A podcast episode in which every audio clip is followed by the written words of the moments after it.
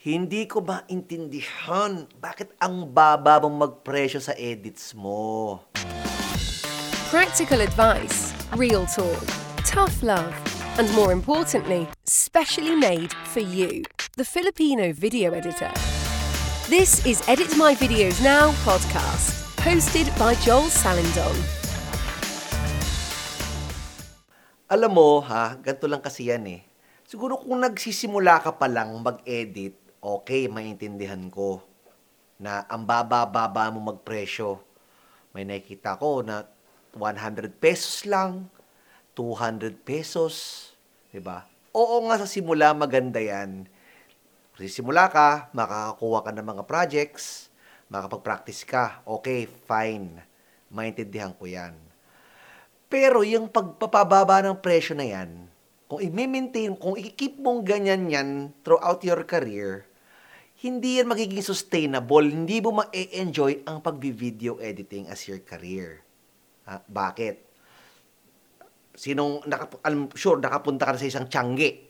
Diba? Alam yung tiyangge, mga maraming mga stall, nagbebenta ng mga damit, alahas, kung ano naman, sapatos. Yung mga tiyangge na yan, dami kong kilalang mga nagbebenta sa tiyangge.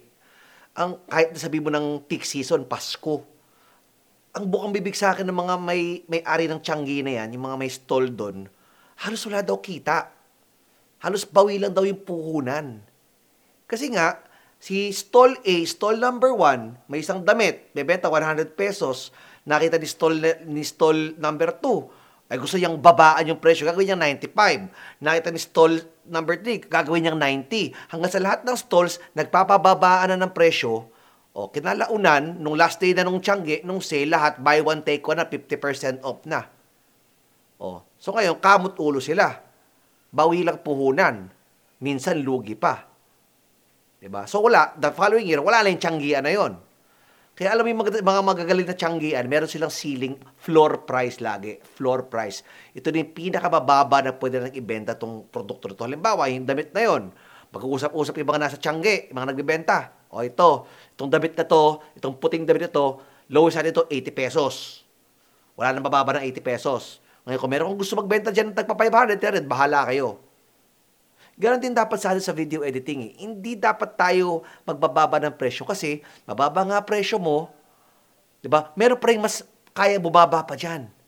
Maniwala ka sa akin. Kung inoffer mo na let's say 1,000 pesos per day, may mag-offer diyan ng 800 pesos. Wala na. Wala ka ng project. 'Di ba? So, kung bababaan mo rin lang yung presyo mo, babaan mo yung mata mo, subscribe ka naman muna sa channel namin. Tsaka i-like mo naman tong video. Okay? Ayos? Ngayon, tinan mo, di bababa nga presyo mo, dami mo nakukuha. Dami mo nakukuha project. Sobrang dami mo na nakukuha project, hindi ka na magkaundagaga kung anong uunahin mo. Di ba? Ang baba na presyo mo, let's say, pinrasyo mo ng $5 lang per video. Let's say, per, per vlog, $5 lang charge mo. O eh, daming pumasok. Siyempre, daming gusto mo baba presyo. O meron kang 10 vlog na kailangan edit ngayong araw na to patay kang bata ka. O, pagka na-stress ka, okay, natapos mo nga, natapos mo nga yung sampu. Good, congrats, good luck sa'yo. Ang galing mo kung natapos mo. Eh, kinabukasan may revision. O, abi lang hindi mo na nagawa yung revision, na-late ka na, patay, galit yung kliyente. Matapos mo lang yan kapag ka, talagang hindi ka matutulog. Hindi man tayo robot, kailangan tayo magpahinga, di ba? So, yun yung nagiging, yun yung nagiging consequence ng ibababaan mo yung presyo mo eh.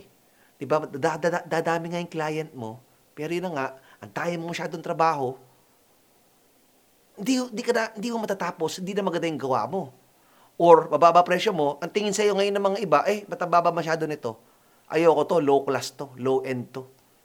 Hindi ko to gusto. Mababa masyado presyo mo, merong isang kaya pang mas mag, bumaba pa sa presyo mo, yung kalaban mo, yung kapitbahay mo, wala na. Wala na nangyari. So, practical advice na lang. Ano ba yung presyong pwedeng okay na? I'd say, nag-start ka a little above the minimum wage kung nasa, nasa ang probinsya ka man. Kung let's say, ang minimum wage sa inyo ay 400, 500 per day ha, per day. Kaya nga may sinet na minimum wage siya ng dabatas eh, di ba? Para yung nasusundin natin. So, kinabukasan, nagpainit ulit tayo, 500 ulit yon. Ngayon, kung medyo gumagaling ka na, At malalaman mo pag gumagaling ka na, pagka may repeat business ka na, kapag yung kliyente yun nagpa-edit ulit sa'yo, after let's say 2-3 months, oh, gawin mo ng 750 per day. So, pag gumagaling ka na, gawin mo ng 1,000 per day. Diba? At pag 1,000 per day ka na, oh, magkano na yun? Let's say, araw, sipag mo, araw-araw na trabaho, di 30,000 na yun a month, di ba? Tanggalin yung mga gastos mo, makakabili ka na ng unti-unti na bago computer. Gaganda ngayon ang gawa mo, mag-improve ang makina mo. O ngayon, mag-charge ka na 1,500 per day. Diba? Ganun dapat umaangat. Yung ayoko sa industriya nat- na- natin eh, may kita ko iba eh, na nagbabagsakan ng presyo na hindi nila nakikita yung consequences nun. Walang magandang maidudulot yung pagbaba ng presyo eh. Dapat ka paangat ka na paangat eh. So yun lang, sana may natutunan kayo. See you in the next episode. Thank you for listening.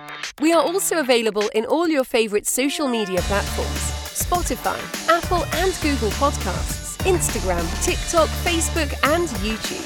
Follow and subscribe. Search at EMVN Podcast. See you there.